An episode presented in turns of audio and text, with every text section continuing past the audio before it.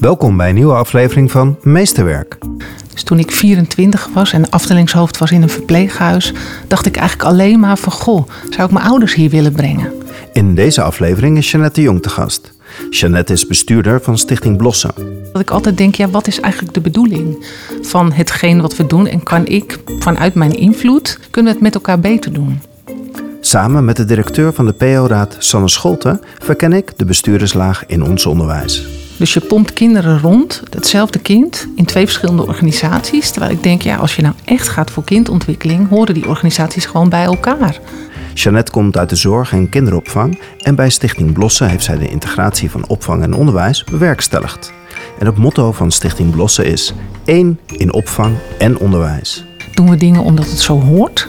Of doen we het omdat het helpt? En heel vaak doen we dingen omdat het hoort. Dan hebben we er soms ook last van. En als je jezelf bewust eens de vraag stelt: ja, doe ik eigenlijk dingen die helpend zijn altijd? Is dat niet altijd zo? In dit gesprek gaan wij op zoek naar wat wij van Jeannette kunnen leren. Dit is Meesterwerk.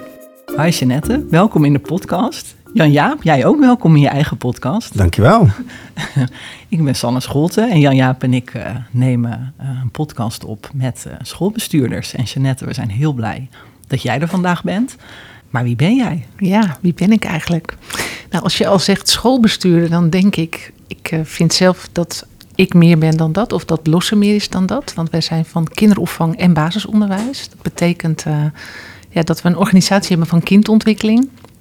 En wie ben ik? Ik uh, ben moeder van drie kinderen, allemaal zo'n beetje 20 plus.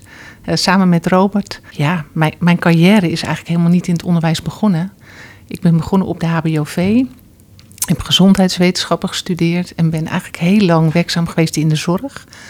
Um, eerst, de, eerst begonnen in de psychiatrie, vrij snel leidinggevende geworden in een verpleeghuis. Nou, daarna ook in de gehandicaptenzorg gewerkt, met jongeren met een lichtverstandelijke beperking. En eigenlijk, los van alles wat ik gedaan heb, want het is misschien niet zo heel interessant, um, heb ik een soort drive om het altijd beter te doen voor mensen. Dus toen ik 24 was en afdelingshoofd was in een verpleeghuis, dacht ik eigenlijk alleen maar van goh, zou ik mijn ouders hier willen brengen? En, en het antwoord was nee. En ik dacht, ja, wat moet ik dan doen met de invloed die ik heb op dat moment om daar wel voor te zorgen? En mijn ouders staan dan natuurlijk symbool voor alle ouders of alle ouderen in Nederland. En daar heb ik geprobeerd van alles te veranderen misschien moeten we niet pauzeren voor de koffie beneden, maar gewoon lekker tussen de mensen, zonder uniform. En de krant voorlezen. En nou, ga zo maar door. En ik merkte dat toen het systeem best stevig was in verpleeghuizen. Want een verpleeghuis was een verkapt ziekenhuis. En in een ziekenhuis was je ziek. Terwijl ik vond in een verpleeghuis woon je vaak ook tot het einde. Dus het was meer een woonvoorziening. Toen ben ik overgestapt naar de kinderopvang. Uh, en in eerste instantie als adjunct-directeur mezelf ingewerkt, doorgerold als directeur. En toen eigenlijk de verbinding met onderwijs gestart. Nou, dat is een kleine greep uit een beetje de start van mijn carrière. Dat ik altijd denk, ja, wat is eigenlijk de bedoeling van hetgeen wat we doen? En kan ik vanuit mijn invloed, en dan vooral mijn invloed ook geven aan anderen, kunnen we het met elkaar beter doen? Ja, dit, dit is eigenlijk nooit meer overgegaan. Kritisch kijken en elke keer kijken van ja, hoe kun je met elkaar weer een ontwikkeling doormaken. Ja, daar willen we zo meteen nog meer ja. uh, over weten. Maar misschien is het wel leuk om, want je noemde Blossen al. Misschien ja. is het leuk ja. om daar nog iets meer over te zeggen. Zeker. Ja, nou, Blossen is uh, vijf en een half jaar geleden van start gegaan als een bestuurlijke fusie tussen uh, basisonderwijs en kinderopvang. Dat was best een, een, een, een, nou, een interessant verhaal. Want vooraf aan die fusie was het een soort lappendeken. ik werkte als directeur van de kinderopvangorganisatie. En een collega-bestuurder, dat was Floren Onderwijs, uh, de, de, onderwijskant. En onderwijs had een connectie met twaalf kinderopvangaanbieders. Uh, en wij als kinderopvang werkten voor vijf schoolbesturen. Dus we hadden een hele lappendeken te ontrafelen. En dat is gelukt in 2017. Dus we hebben fusies gedaan met kinderopvang. We hebben kleine kinderopvang overgenomen. Eigenlijk om alles te laten passen bij ook het onderwijs. Het onderwijs heeft afscheid genomen van een aantal kinderopvangaanbieders. En zo hebben we de lappendeken ontrafeld. En ik denk in 2018 al het grootste deel van alle onderwijslocaties hadden we kinderopvang in eigen beheer. En toen zijn we gestart. En eigenlijk was het belangrijkste van de start, want dan denk je, ja, waarom zou je dit eigenlijk doen? Nou, dat was voor mij persoonlijk dat ik, dat ik wat las over Gert Bista. Dat ik las van, ja, als je echt de goede dingen wil doen voor kinderen, gaat het om brede ontwikkeling. En brede ontwikkeling, daar draagt onderwijs aan bij, maar daar draagt kinderopvang ook aan bij. Van 0 tot 4 jaar, de vroege ontwikkeling, maar ook na schooltijd, de talentontwikkeling. Ook de, de serviceverlening naar ouders toe. Dus ik dacht, ja, die werelden horen bij elkaar. En zo ben ik. Het is eigenlijk ook raar dat ze niet bij elkaar zijn, toch? Dat ze apart van elkaar zijn. Ja, ik vind het echt ook eigenlijk heel raar. Dus je pompt kinderen rond, hetzelfde kind, in twee verschillende organisaties. Terwijl ik denk, ja, als je nou echt gaat voor kindontwikkeling, horen die organisaties gewoon bij elkaar. Nou, dat hebben we gewoon gedaan. Daar ben ik onwijs trots op. er zijn best veel dingen in je leven waarvan je denkt achteraf, hmm, van deze heb ik echt geen seconde spijt gehad. Ik denk dat het een hele mooie zet is geweest om dit te doen. En zo ben ik dus vijf en een half jaar geleden in het onderwijs gerold. En ben natuurlijk ook nog wel geschoold. Ik dacht, ja, natuurlijk wel een beetje een, een, onderdeel van een master gedaan. Ik moet wel even goed weten hoe die wereld in elkaar zit. Maar het is ook een wereld die gaat over mensen en ontwikkeling. En uh, nou, dat spreekt mij onwijs aan. En vanuit datzelfde perspectief, maar dan niet naar je ouders kijken, maar misschien naar je kinderen kijken. Van, zeker, zou ik mijn kinderen hier... Zeker, ja. Zou ik mijn kinderen naar een blosse school brengen? En dat antwoord is ja. Ja, absoluut. Kan je ook wat meer vertellen over wat zien we dan bij Blossen waarvan jij zegt, ja, daar wil ik mijn kinderen dan Kijk, ik, um, ik zie bij Blossen veel verschillende locaties. Maar wat ik vooral vind bij Blossen is dat, dat nou ja, in, het, in het bloed van de mensen, maar ook in het cement van de muren zit gewoon die drive om de goede dingen voor kinderen te doen. Ik ontmoet er ontzettend veel gepassioneerde mensen Los is daar niet uniek in, hè? laten we duidelijk zijn. Ik vind uh, sowieso de onderwijssector, maar ook de kinderopvangsector. Ja, daar werken mensen met een groot hart voor kinderen. En dat vind ik zelf een hele fijne omgeving om in te werken. Want, want gepassioneerde mensen, dat zeg je zelf, die zien we op meer uh, plekken. Wat maakt Blossen bijzonder? Of wat heb jij daar bijgedragen, waardoor het nu zo'n goede ja. plek is? Kijk, dat is natuurlijk altijd heel lastig om te zeggen. Wat ik in ieder geval probeer, zeg maar, wat mijn intentie is, is om het een organisatie te laten zijn waar elke stem geldt. Dus wie het weet mag het zeggen. En dat vind ik ook oprecht. En ik probeer dat ook wel te faciliteren. Ik probeer samen met mijn collega Remco Pras, we proberen echt een goede werkgever te zijn, goed te luisteren naar mensen. En dat is ook wel wat ze teruggeven. Als wij aan HRM vragen van, joh, waarom solliciteren mensen eigenlijk bij Blossen, krijg ik wel geregeld te horen van, joh, je wordt er gehoord en gezien. Hoe groot is Blossen? Wat, waar, ligt Blossen en hoe groot? Even voor het. Uh... er werken meer dan 1200 mensen bij Blossen. Nou, dat zijn leerkrachten, pedagogische medewerkers, mensen op ons servicebureau, leidinggevende. De kern van Blossen is in Herogewaard en omstreken. Maar dat, dat is ook Groet, Limmen, Heilo, Warme Huizen. Dus dat is de, de, de kern zeg maar, in Herogewaard, maar ook de gebieden daaromheen. En het gros van onze locaties zijn dus kindcentra... waar um, opvang en onderwijs... Um, nou ja, zoveel mogelijk samengesmolten uh, een, een, een, aanbod creëert aan kinderen. Ja, we hebben naast de Blossen ook met een aantal bestuurders de VNK opgericht, de Vereniging Netwerk Kindcentra. Waarbij we uh, zoveel mogelijk proberen het geluid van de kindcentra in den landen te laten horen. Met als doel om ook wel invloed uit te oefenen. Dat doen wij niet zelf. We zijn geen branchevereniging, maar dat doen we via de branchevereniging Maatschappelijke Kinderopvang en de PO-raad. Dus daar hebben we echt wel een relatie mee. Om ook echt te kijken van, joh, kunnen we de politiek ook in beweging krijgen, omdat we echt geloven in deze ontwikkeling. Daarnaast proberen we kennis te delen met de leden en we proberen ook door te ontwikkelen. Dus te kijken van, joh, wat piept en kraakt er in de praktijk en wat is helpend om eigenlijk de weg naar kindcentra of een gefuseerde organisatie makkelijker te maken. Dus dat hebben we ons tot doel gesteld om dat samen met de leden te doen. Ja, ik ben heel benieuwd wat er piept en kraakt. Nou. dan aanvullend misschien, wat, wat, en, en wat is jouw rol dan om, om, om dat te doorbreken? Wat doe je dan om toch die betekenis voor dat kind of voor die organisatie voorop te laten staan?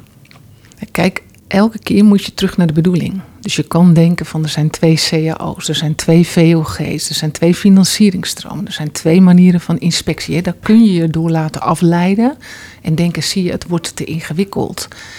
Ja, en ik geloof niet dat je je daardoor moet laten afleiden. Ik denk serieus dat als je voor ogen hebt dat je vindt dat een kind niet van een voorschoolse opvang in een taxi naar school hè, en weer een taxi en naar de BSO, als je gelooft hè, dat de wereld rondom een kind, dat je die meer zonder breuklijnen kan organiseren, Omdat elke breuklijn kost energie. Hè, en dat gaat niet in een ontwikkeling zitten van een kind. Vind ik het onze opdracht om die dagen voor kinderen beter te organiseren. Maar ook de jaren. Waarom zo'n knip tussen drie en vier jaar? Waarom hebben we dat eigenlijk bedacht? Als wij zien en dat is wel een mooi voorbeeld bij de peuters. Als, als de peuters naast het lokaal zitten van de kleuters. En een peuter heeft ehm, in, in zijn of haar derde jaar al een aantal keer om een hoekje kunnen kijken bij de kleuters. En die kent die juf en die weet, of de meester, hè, waar ik naartoe ga. Dan is het voor een kind veel makkelijker om die overstap te maken. Maar soms ook om weer even terug te gaan en lekker in die poppenhoek te zitten bij de peuters. Al ben je kleuter. Nou, en dat, dat vind ik de mooie voorbeelden van, van wat ik dan op locatie zie. En wat heb jij dan gedaan dat dat mogelijk is? Want er zijn ook plekken in Nederland waar er dan dikke deuren tussen zitten, omdat die regelgeving anders is. Of dat er toch misschien in twee gebouwen zit. Dus hoe, wat is jouw rol om te zorgen dat dat ook op, op al die lagen dan dat die betekenis voorop staat? Nou ja, ik denk vooral elke keer dit verhaal vertellen en de mensen de ruimte geven. En ik geloof echt dat pedagogische medewerkers en leerkrachten professionals zijn. Dus hen vertrouwen geven en hen de ruimte geven om de goede dingen te doen. En ik zal nooit voorschrijven hoe ze het moeten doen. Maar ik zet wel de deuren open. Dus op het moment dat zij een initiatief hebben. Uh, waarvan, we, waarvan we bijvoorbeeld zeggen, joh, dat piept en kraakt qua regels en wetgeving ja, ben ik wel ontzettend geïnteresseerd in dat initiatief. En kunnen we ook kijken van, goh, laten we eens met een gemeente in gesprek gaan rondom kinderopvang, hè, die, die daar de wetgeving van bewaakt, van of het misschien ook anders kan. En dat is wel wat wij doen als bestuur, Remco en ik samen. Dus ook het, het voorwaarden scheppend zijn, het steunen van en, en vooral het steunen van initiatieven waarin we denken dat doen we eigenlijk beter dan bijvoorbeeld wetgeving nu voorschrijft. En het is wel interessant, want inderdaad op de ene plek gaan deuren dicht. Dus wat, wat maakt het dat jij dit op deze manier doet? Dat jij zo naar de kansen en wat kan er wel en het mogelijk maken? Dat jij zo werkt?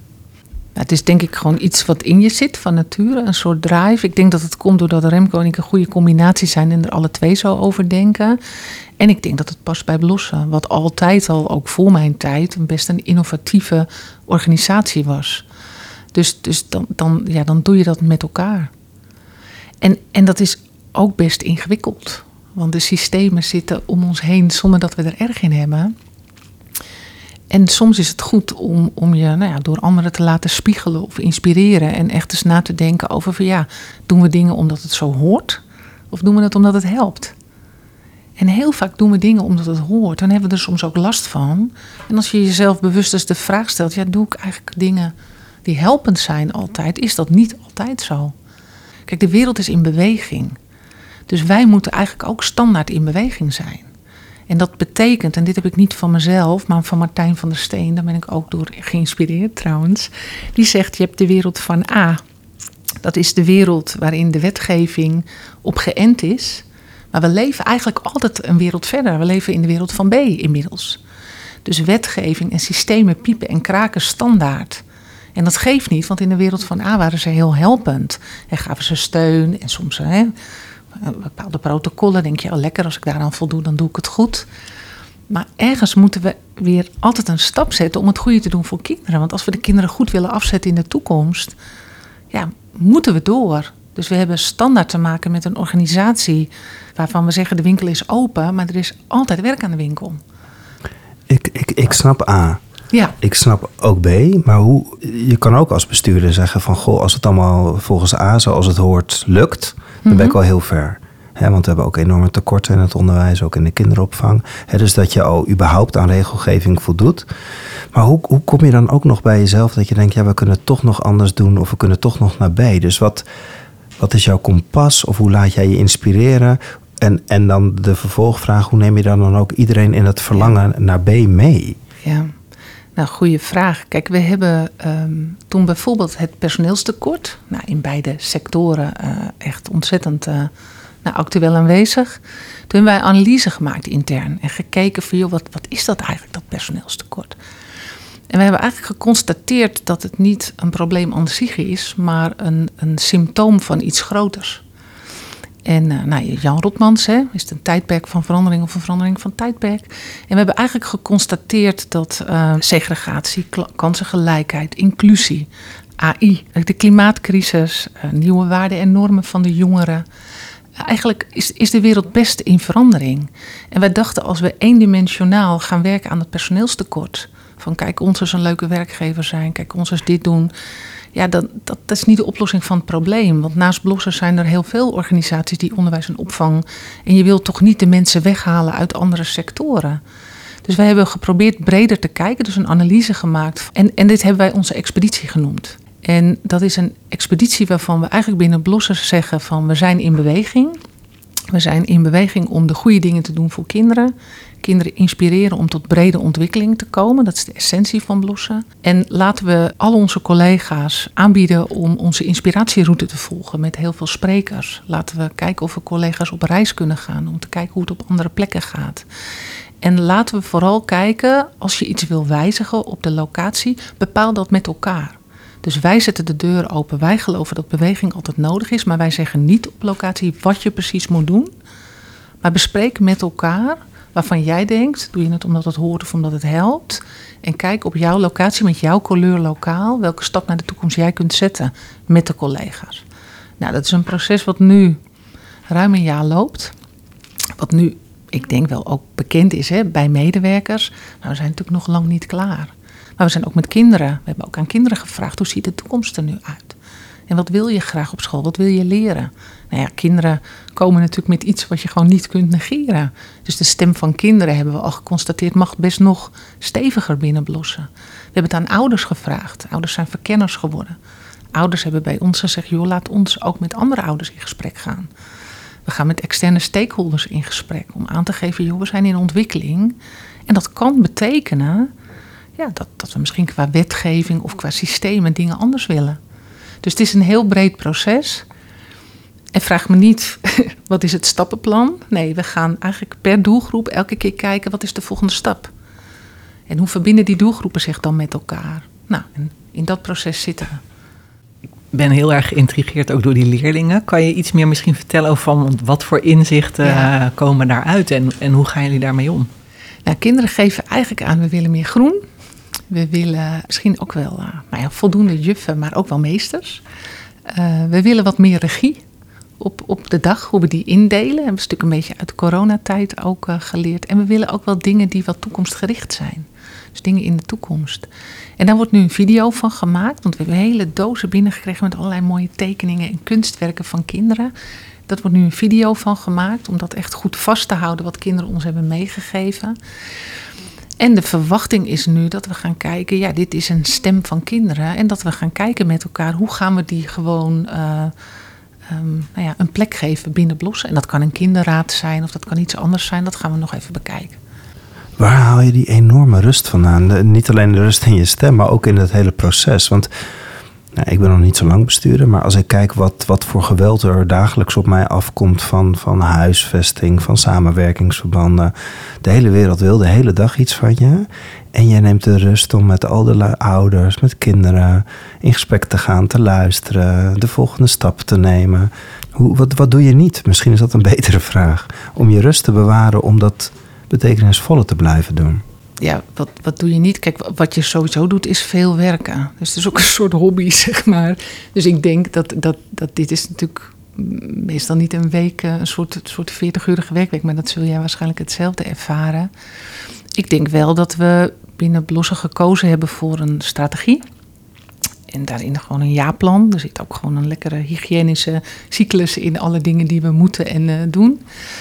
Dus maak je wel keuzes in van hier gaan we voor en we gaan minder dan bijvoorbeeld voor andere dingen. Dus die expeditie, het toekomstgerichte, de doorontwikkeling van de kindcentra, uh, de couleurlokaal, maar ook het eigenaarschap op de locatie en het vertrouwen geven aan de medewerkers. Dit is wel in de kern waar wij vooral druk mee zijn. En we hebben, ja, wat mij betreft, gewoon een heel goed servicebureau die probeert maximaal en zo goed mogelijk te faciliteren richting de locaties. Kijk, ook leidinggevende op locaties, dat draait op het moment gewoon goed en prettig. Dus dan, dan ja, kun je ook met een uh, heel goed gevoel de locaties laten aansturen door hele fijne en kundige mensen. Dus dat helpt. landelijk worden de bestuurders nu ook wel eh, aangewezen als, als, als een, misschien wel een overbodige laag. Even mijn uh, bewoording. Hè, dat, ja, je gaat lachen. Ja.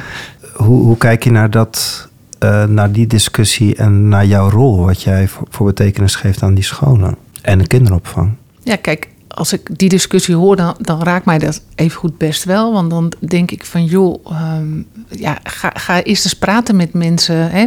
Misschien is dat gebeurd hè, door, door degene die dit vinden. Dat zou heel goed kunnen, dat weet ik niet zo goed wat wij vooral proberen, en dan moet ik bijvoorbeeld aan Frederik Laloux denken. Die heeft het boekje geschreven Reinventing Organizations. Zijn we ook wel door geïnspireerd geraakt. Ja, ik zie mijzelf ook wel als een soort antenne in deze organisatie om continu te kijken van goh, uh, wat gebeurt er precies en wat is er nodig, maar ook de buitenwereld, wat gebeurt daar en hoe verbinden we dat met elkaar en hoe doen we dat goed? En dat, als je het hebt over de rol van de bestuurder, denk ik dat dat echt wel mijn rol is. Misschien ja, we praten veel, maar ik probeer ook vooral veel te luisteren en veel vragen te stellen. Om elke keer te kijken van hoe gaat het met onze medewerkers, hoe gaat het met de kinderen, hoe gaat het met de ouders. En we hebben altijd wat te doen. Weet je, het, het is nooit 100% goed. Weet je, er is altijd werk aan de winkel. Hey, ik, ik, stel ook even de vraag omdat je aangesloten bent bij Levend Onderwijs. Ja. dat is een, een, landelijke beweging van ook nou, geïnitieerd door bestuurders om het anders te gaan doen. Ja. Kan je daar misschien iets over vertellen wat je daar brengt, haalt en waarom je daarbij aangesloten bent? Nou, wij zijn daar vanaf het begin af aan bij aangesloten als Blossen. En mijn collega Remco zit daar in de kerngroep. En wat we vooral heel belangrijk vinden is dat zij ook uitgaan van vertrouwen. Dus regie en vertrouwen bij de professional. En dat is voor ons eigenlijk een heel groot goed. En natuurlijk is levend onderwijs ook bekend geworden rondom het stoppen met toetsen. Of het stoppen met het huidige gebruik van de toetsen. En dat is een uitingsvorm die indirect natuurlijk te maken heeft met van joh, heb vertrouwen in de mensen.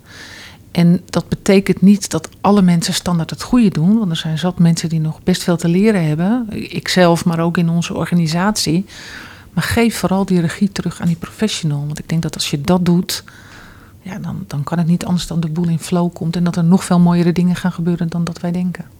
Ja, kijk, er is op dit moment natuurlijk best iets te zeggen. En, en, en dat weten we allemaal over de basisvaardigheden. Hè, van dat die onder druk staan. Corona heeft niet geholpen. We weten 2F rekenen is landelijk. Uh, nou ja, wat, wat, wat, uh, dat loopt er wel terug. Um, dus ik denk met elkaar dat we iets te doen hebben. Dus het is goed om te analyseren hoe komt dat dan en Alleen denk ik wel, basisvaardigheden zijn een onderdeel van wat we de kinderen willen leren. En als je gelooft in de brede ontwikkeling, gaat het ook om persoonsvorming en socialisatie. En als we kijken naar de kernfuncties van onderwijs, ook over allocatie. En ik denk van ja, probeer steeds wel in de breedte te kijken. Dus ik ben niet anti die basisvaardigheden. Ik denk, joh, sluit het in. Daar hebben we ook iets te doen. Dat is prima. Maar we doen ook meer dan dat. En nou ja, Levend Onderwijs zeiden jullie al, onlangs was daar een bijeenkomst en het UNESCO-rapport werd daar gepresenteerd. En daar noemden ze eigenlijk als kerndoel van, van ontwikkeling van kinderen human flourishing. En dat vond ik buiten dat ik het gewoon een hele mooie, mooie woorden vind. Vond ik ook de betekenis die ze daaraan geven mooi. Zo van joh, eigenlijk zijn we bezig om wat kinderen in zich hebben aan potentie tot bloei te laten komen in de breedte. En we kijken naar welbevinden van kinderen. En je kunt het een nooit loszien van het ander. Hè? De film Het Alfabet. Over die Chinese kindjes die maar uh, moesten stampen, stampen, stampen. En uiteindelijk daar echt best heel depri van worden. En het gaat niet goed met die kinderen. Dat is het ook niet. Dus het gaat echt om, heb, heb, heb oog voor de kinderen. Heb oog voor hoe ze met elkaar omgaan. Hoe ze zich bewegen in de groep. En, en breng kinderen inderdaad vaardigheden bij die helpen. He, lezen, rekenen, schrijven, natuurlijk helpt dat. Maar wees alert op wat ze voor de toekomst ook aan vaardigheden nodig hebben. Ik, ik denk dat het onderwijs, zo, zo denk ik erover, echt dient van... joh, kunnen wij kinderen die, die autonoom zijn, die snappen wat hun rol is in, in de groep, in het, in het sociale. En, en kunnen wij deze kinderen, als het gaat om basisvaardigheden, er wel uithalen wat erin zit. En soms lukt het misschien niet om bij een kind qua basisvaardigheden alles eruit te halen wat erin zit, omdat er iets anders bovenliggend is. En dat kan ook. Dan heb je eerst iets anders te doen. Denk aan zorg. Of, of een kind zit in een systeem. Dus je moet altijd breder kijken dan dat. En als je die drie onderdelen in perspectief neemt en op een locatie goed weet uh, wie dat kind is, ja, dan, dan kun je het in mijn optiek niet fout doen. Dus dat, dat is eigenlijk hoe ik eigenlijk zou willen dat het zou gaan. En hoe weet je dan als leerkracht dat je het goede doet? Ja, dat is, dat is natuurlijk een ontzettend moeilijke vraag, denk ik. Want wanneer doe je het goede? Ik denk door, door als leerkracht je blijvend te professionaliseren. Dus dat je weet van, joh, ik versta mijn vak. En je ook te spiegelen aan anderen. Aan een IB'er, aan een collega, aan een directeur. En, en dus ook gewoon in een organisatie te werken die lerend is. Je verwacht van je medewerkers dat ze blijven leren. Ja. Hoe, hoe leer jij? Je hebt er al best iets over gezegd, maar kan je daar nog wat meer over vertellen? Ja, ik, ik vind dat, dat we onszelf in deze wereld eh, van onderwijs hè, moeten verplichten eigenlijk eh, als een soort intrinsiek iets om jezelf ook blijvend te ontwikkelen. Ik raak makkelijk geïnspireerd door mensen, door, door verhalen, door woorden. Nou, Martijn van der Steen noemde ik al onlangs. eh, ja, die, die heeft gewoon ons mooie inzichten gegeven. Maar van een hele andere orde was de masterclass van Jitske Kramer. Vanuit de antroposofie. eh, dat je echt eh, dan op een, meer met een andere blik naar je organisatie kijkt. En naar tribes en naar de shaman en de chief. En ik dacht, oh, dat is ook wel weer heel mooi. Ehm, En waarom? nou, dat, dat, dat is wat meer, denk ik, de zachte kant dan van hoe bouw je een structuur en hoe, hoe bouw je een organisatorische hark en, en welke wetenschappelijke literatuur zit erachter.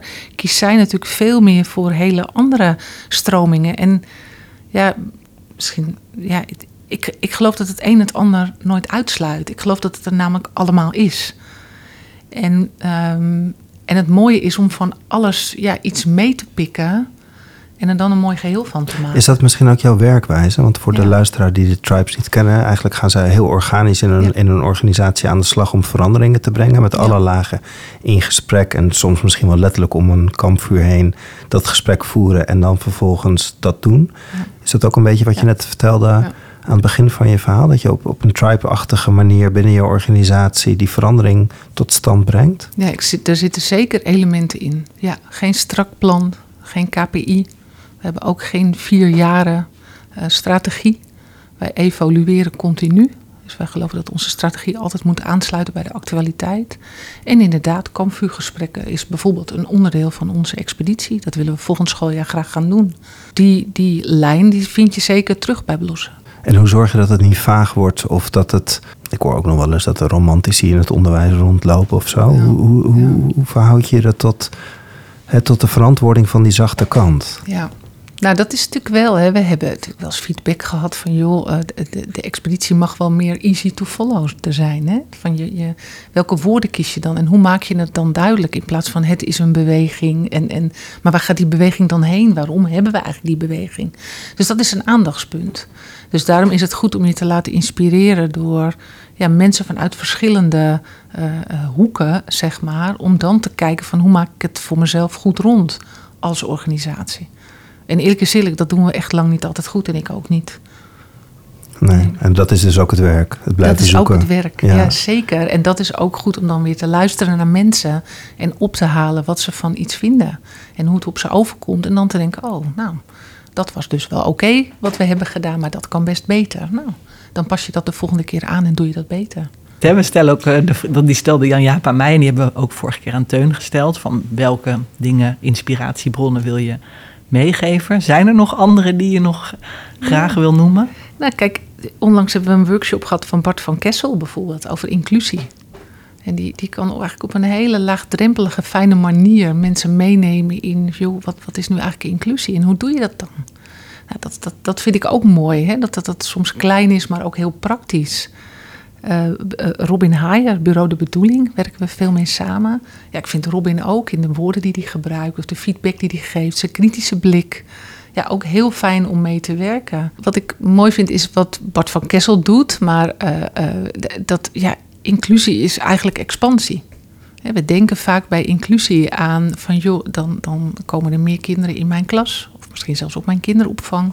Dat is best heel ingewikkeld als je leerkracht bent en je denkt aan je huidige lokaal, aan je huidige personele bezetting, eh, aan de huidige kinderen die er zitten. Eigenlijk moet je proberen natuurlijk ja, ruimte te organiseren in je eigen hoofd, misschien in je lokaal, in je gebouw, in je, de mensen die, die, die er werken, om echt te denken van goh, wat hebben de kinderen nodig? Dus expansie is een soort van nou ja, sleutelwoord als je het mij vraagt bij inclusie. En dat betekent dat je als organisatie ook iets te doen hebt. Je hebt iets te doen in de facilitering.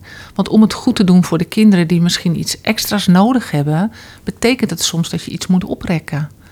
Maar je moet ook natuurlijk de goede dingen blijven doen voor de kinderen die misschien al in die groep zaten. En hoe doe je dat dan? Nou, dat vraagt naar mijn idee gewoon een creatief proces. Want we kunnen niet verwachten van onze leerkrachten dat ze, dat ze alles kunnen en het erbij doen. Dat, dat wil je niet. Dat wil je ook niet voor de kinderen. Nou, en daar kan, vind ik bijvoorbeeld een Bart heel inspirerend in zijn. En is dat dan ook de kern van jouw opdracht? Dat jij die ruimte maakt of die kaders optrekt, zodat zij dat kunnen gaan Ja, doen om het weer voor die kinderen te doen? Zeker. Dus, dus die expansie zit hem in feite ook in de expeditie. Naar de toekomst gericht. Zeker. Ik las een blog van jou die je hebt geschreven bij de start van, eh, van dit kabinet. Waar je eigenlijk een soort, dat was voor de VNK. En je gaf een soort analyse van welke kansen zitten er eigenlijk in voor die kindcentra ontwikkeling. Nee, maar er zitten natuurlijk best wel met de gratis kinderopvang. Eh, er zitten eh, ook brede, brede brugklassen, allerlei dat soort dingen analyseerde je daarin. Ehm, nee, maar ik ben eigenlijk benieuwd. Ik, dit was de brug naar. als jij nu zelf daar zou zitten, nu, hè, want je ziet, dit kabinet is nu ook een tijdje op weg. Wat is voor jou nou het belangrijkste wat nu wat geregeld zou moeten worden? Als je zelf minister zou zijn, bijvoorbeeld. Nou, kijk, je, je noemt het al. Ik vind kosteloze kinderopvang gewoon. Dat zou de standaard gewoon moeten zijn. Dat nu alleen kinderen van beide werkende ouders toegang hebben tot kinderopvang, vind ik eigenlijk niet kunnen. Dat betekent als het gaat om kansengelijkheid dat sommige kinderen dus wel ergens terecht kunnen en andere kinderen niet. Dus maak kinderopvang kosteloos. Het, het- het is niet kosteloos, het kost ons natuurlijk als eh, maatschappij veel geld. Uh, maar geef in ieder geval elk kind de kans om te starten op de kinderopvang, op de BSO, maar ook zeker op de kinderdagopvang. Omdat we ook weten dat dat weer van invloed is op uh, de aantal mensen wat kunnen werken. Elke pedagogisch medewerker is, dacht ik, de laatste berichten goed voor elf mensen die weer aan het werk kunnen. Dus weet je, het is wel, en natuurlijk zit er ook een cultuuraspect in. Van joh, misschien wil niet iedereen zijn kind naar de kinderopvang brengen. Dus dat zal echt jaren nodig hebben om daar nou ja, met elkaar als cultuur aan te wennen. Maar dat vind ik zeker iets. En dat dat nu uitgesteld is, ja, dat vind ik ontzettend jammer. Zit daar ook een soort lobby achter? Daar zit ook wel een lobby achter. En, en ik ben dan vooral van de lobby van het maatschappelijke in deze. Dat ik echt denk van, ja, als je echt denkt aan de kinderen en de toegang, ja, ga van start. En, en verbind opvang en onderwijs met elkaar vanwege de doelen die ze hebben. En ga rondom dat kind staan. Dus dat vind ik wel. Dus, dus en kosteloze kinderopvang. En maak het makkelijker als kabinet om opvang en onderwijs aan elkaar te verbinden. Het is natuurlijk van de gekken dat een leerkracht met een VOG uh, uh, niet smiddags even de BSO mag doen met exact dezelfde kinderen die hij in de klas had overdag. Maar dan zou je een handhaving kunnen krijgen op de VOG als diezelfde leerkracht smiddags dezelfde kinderen op de BSO zou hebben. Nou, natuurlijk een beetje gek, denk ik uh, nu. Dus, dus maak dat soort dingen makkelijker. En als kinderopvang kosteloos wordt, zou het ook lumsum financiering kunnen zijn, à la onderwijs. En dan maak je het makkelijker om de werelden te integreren. En aan de andere kant zijn er natuurlijk ook commerciële kinderopvangorganisaties die ja, een verdienmodel hebben en hun pensioen uit de, de, de, de, hun eigen uh, toko halen. Waarbij ik ook denk van joh, dat, dat mag er ook zijn, maar heb het daar met elkaar over. En kijk waar het ongemak zit en hoe je dat als maatschappij kan oplossen. En kijk dan, dat zou dan de volgende stap zijn, kijk dan echt naar brede ontwikkeling van kinderen. Focus niet alleen op basisvaardigheden, maar kijk echt naar brede kinderen. Hoe zorgen we dat we echt gelukkige, goede, flexibele, creatieve kinderen afzetten bij de finish. En wat is dan die finish?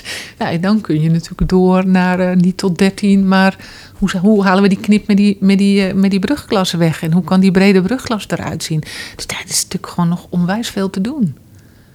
Dan die brede brugklas. Gaan we dan niet te veel uit van het gemiddelde kind en doen we dan wel recht aan kinderen die ook wel misschien sneller door de basisschool heen kunnen? Of kunnen we wel genoeg differentiëren? Als, als al die deurtjes weg zijn? Het is heel helder, want vorige week uh, heeft de PO-raad ook nog een, een brief uh, geschreven aan de Tweede Kamer vanwege het debat over kansengelijkheid, waarin we ook pleiten hè, voor latere selectie. ik deelde dat op LinkedIn en ik weet dan zeker dat er reacties gaan komen van mensen met hoog intelligente of hoogbegaafde kinderen van ja, is dit niet slecht voor mijn kind? Maar ik denk dat de essentie is, maar veel, moet jij me vooral aanvullen, Janet, hoe jij dat ziet, is dat je het selectiemoment later doet en daarmee meer kan, kinderen de kans geeft die wat langer nodig hebben voor een ontwikkeling. En als je dat op een goede manier, nou ja, laat ik het maar maatwerk noemen, inricht, dan kunnen kinderen wel op hun eigen niveau zich ontwikkelen. Ehm, maar je geeft dus meer kinderen een kans en je houdt ze ook langer bij elkaar, waardoor je hè, nu die middelbare school is natuurlijk, dat zijn allemaal bubbels, om het maar even zo te zeggen. Dat, dat verschil wordt steeds groter gemaakt. Ja, het is een inclusiever uh, geheel natuurlijk als je later selecteert. Dus nee, dat iedereen kan op eigen niveau ontwikkelen. Dus, dus het is niet alleen het leren moet maar meer en meer. Nee, maak gewoon een, een eigen route per kind. En als een kind, nou ja, goed cognitief is, joh, geef die uitdaging. Maar vergeet ook niet dat, dat allerlei praktische handelingen eigenlijk ook super interessant zijn en fijn om te leren. Dat mist bijvoorbeeld op het VWO ook, vind ik. Uh, wat wil jij uh, de, de luisteraars van deze podcast nog meegeven? Nou, ik denk één ding. Ja, een soort van visie, visie, visie. Ga gewoon door. Als je een visie hebt op je organisatie, op kindontwikkeling of ja, laat je niet belemmeren door allerlei regels of andere. Maar als je echt het goede voor kinderen doet en met respect hè, met de regels omgaat, maar misschien ook nieuwe regels creëert, dan uh, moet het goed komen. Dankjewel, Jeannette. Dankjewel, Jeannette. Meer podcastafleveringen van Meesterwerk zijn te beluisteren via Spotify, iTunes, Soundcloud of kijk op janjapubeek.nl.